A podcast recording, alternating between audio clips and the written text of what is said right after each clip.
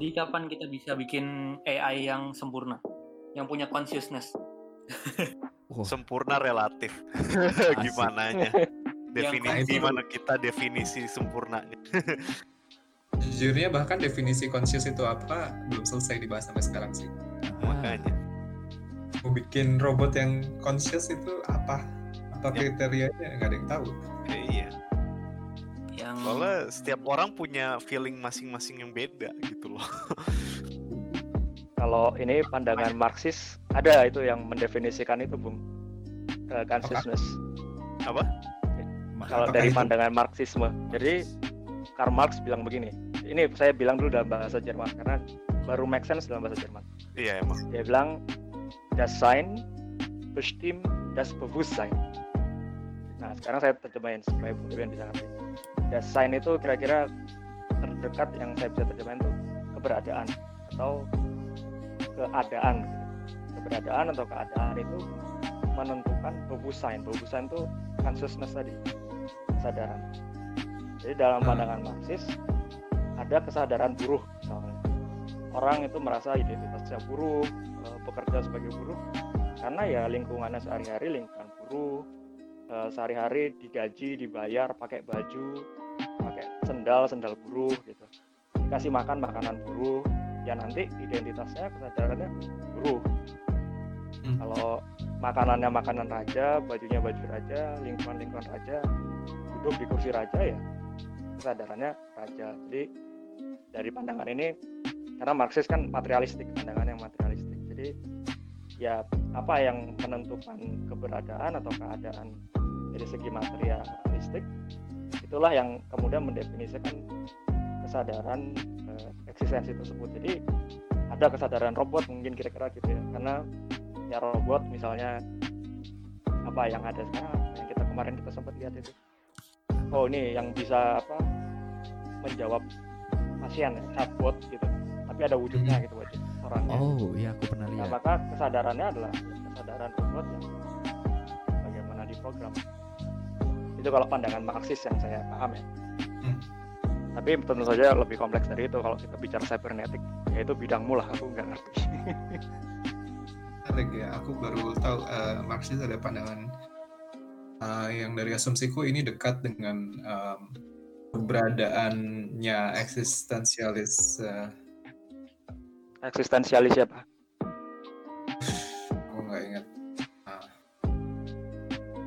teringat tapi eh, oke eh, kalau dengan kalau dengan sudut pandang yang seperti itu kalau kita memberi tubuh ada Siri misalnya Siri dalam konteks bisa diajak bicara bisa dimintain tolong katakanlah kita menjadikan dia asisten rumah tangga asisten dalam rumah tangga seperti eh, Amazon Echo, Google Home dan yang lainnya itu sudah mencapai level keberadaan yang menurut sebagian orang sudah dianggap conscious.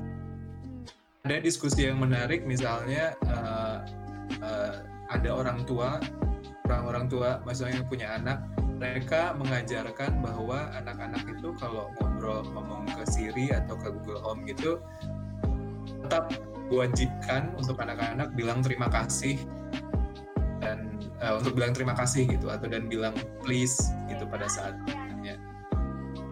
Barangkali dalam sudut pandang mereka ya Siri dan asisten-asisten elektronik itu sudah dianggap sebagai sebuah sesuatu yang conscious.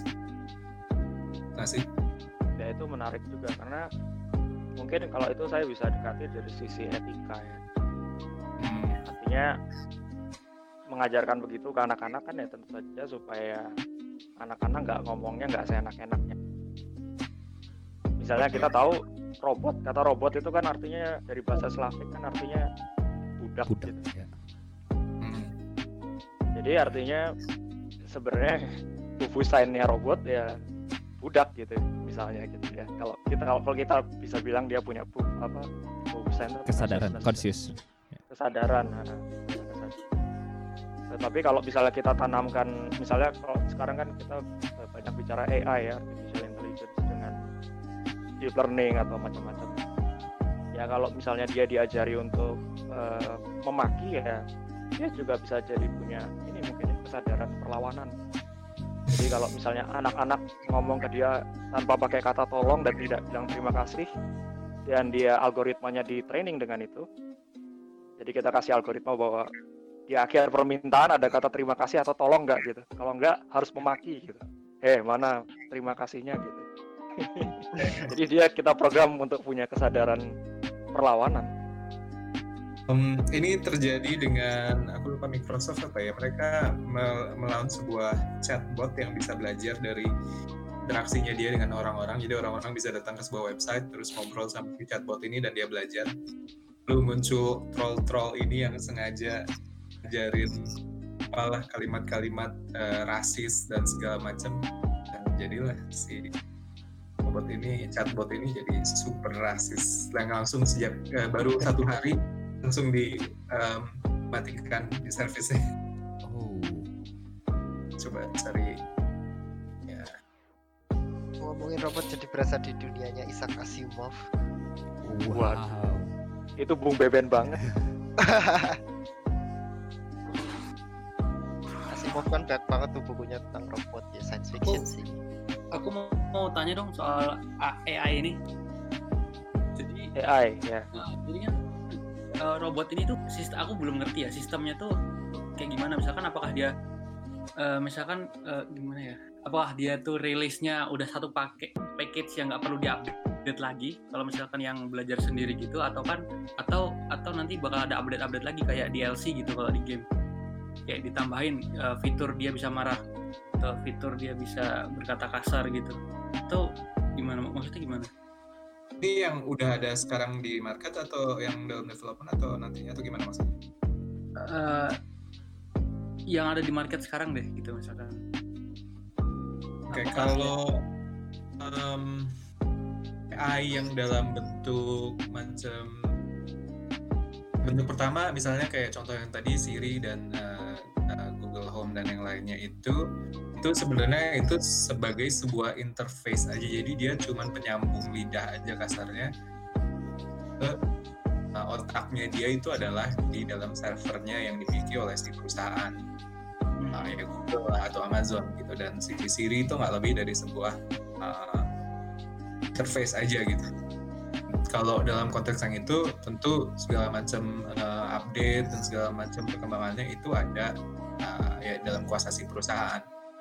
Kalau robot-robot yang lain uh, kayak ini ekstrim yang sangat jauh satunya lagi itu macam Roomba robot yang untuk bersihin ruangan itu yang kayak apa namanya kayak piringan kayak silinder kecil yang di lantai yang muter-muter keliling ruangan um, kalau dia kan dia praktikal ya dia cuman muter-muter aja di ruangan uh, ngebersihin uh, ngevacuum terus-terusan. Itu dia di update maksudnya yang aku nggak yakin miliknya punya kontrol terhadap bagaimana perilaku robot tersebut gitu. Jadi ini sangat bergantung pada update-update dari uh, pembuatnya Nah, yang di tengah-tengah, robot yang kebanyakan sekarang dipakai untuk riset atau sudah dipakai misalnya uh, robot di beberapa airport untuk sebagai uh, apa namanya kayak penunjuk jalan atau sebagai resepsionis gitu. Atau kalau kalian yang pernah lihat klip uh, tentang di hotel di Singapura apa ya kalau kita pesan makanan lewat room service nanti yang datang nganterin itu robot robot segede kayak kayak tong sampah gitu uh, terus ada traynya gitu. Kalau kayak ngetok pintu kita ngebuka tutup oh. kepalanya terus kita ngambil makanannya dari situ. Kalau yang itu dari developer robotnya sendiri uh, mereka cuma ngasih uh, maksudnya robot kemudian ada kayak API-nya gitu. Ada kayak kosongan gitu. Dan itu tinggal bagaimana developernya yang mengembangkan intelligence ya. Makanya kalau kasusnya saya punya hotel, saya pengen robot yang bisa uh, nganterin uh, room service gitu, nah itu saya harus nge-hire programmer-programmer yang untuk menyesuaikan sesuai dengan kebutuhan saya.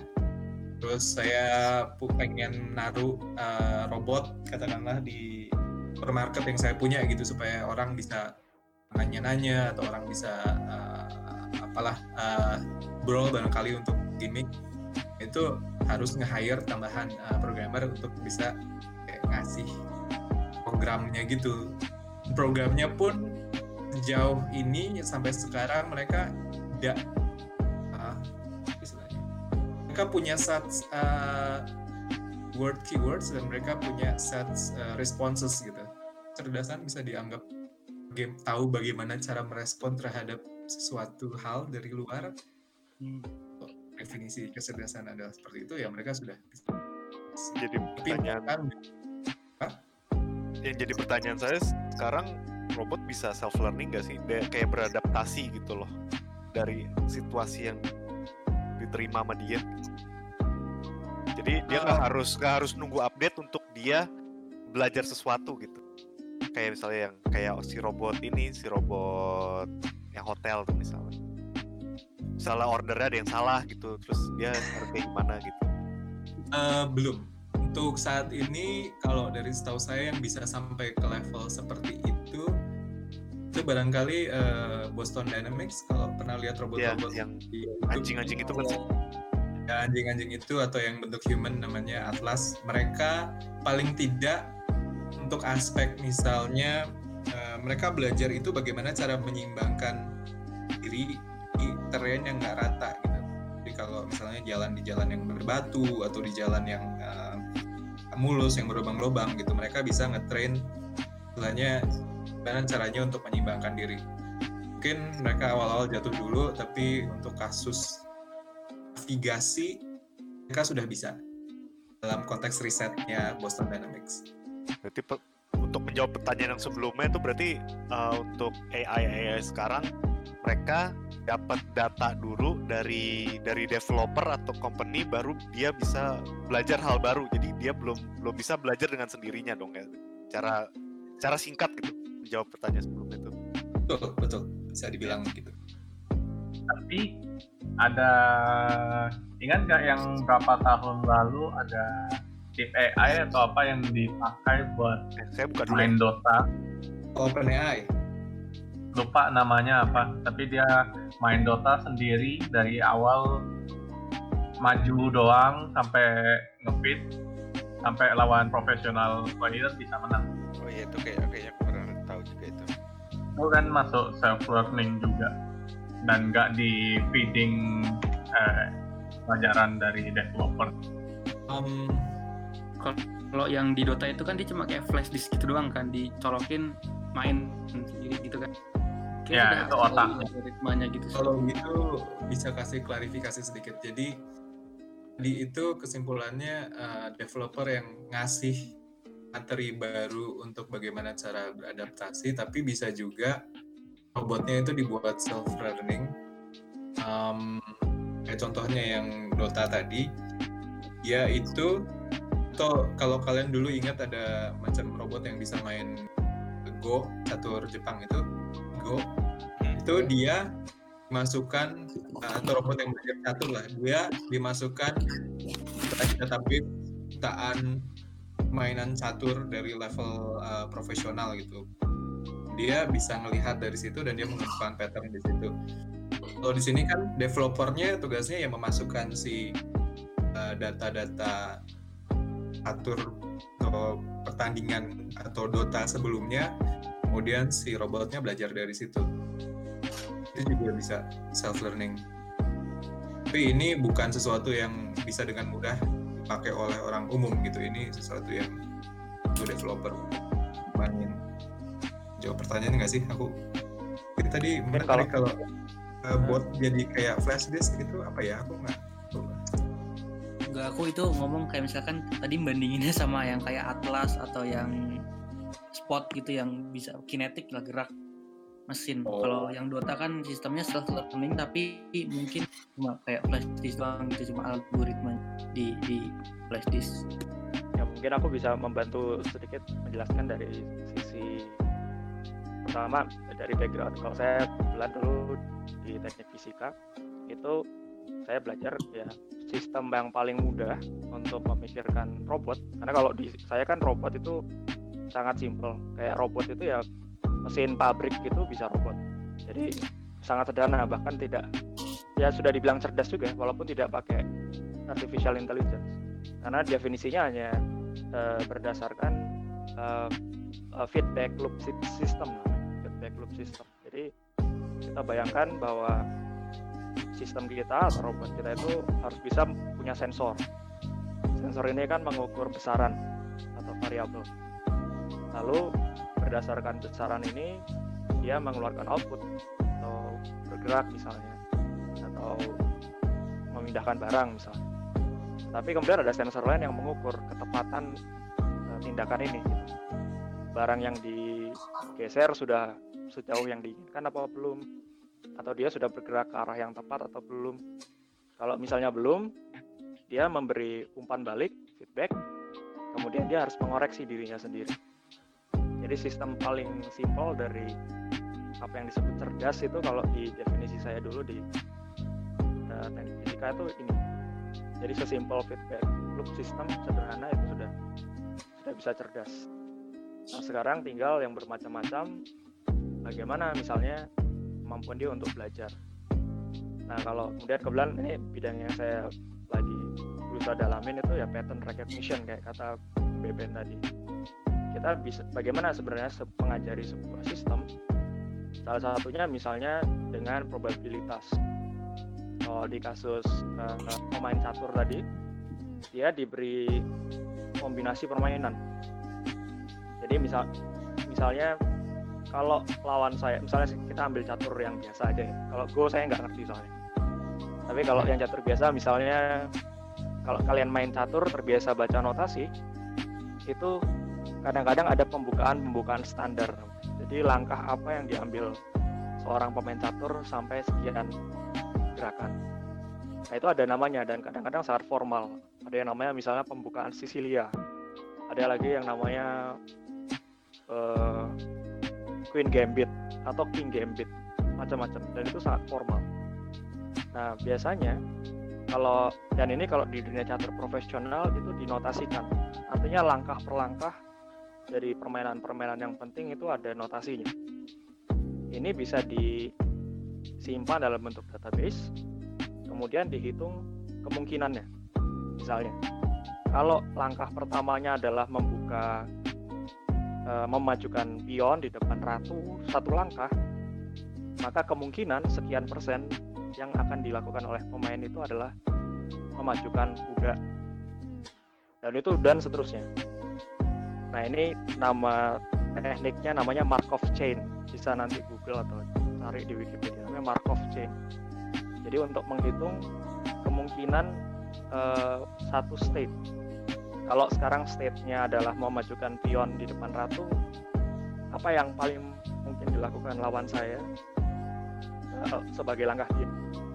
Nah dengan database yang cukup dan model probabilitas yang cukup, maka si robot kita ini bisa diajak. Mana langkah yang paling mungkin dan mana langkah yang paling optim ya.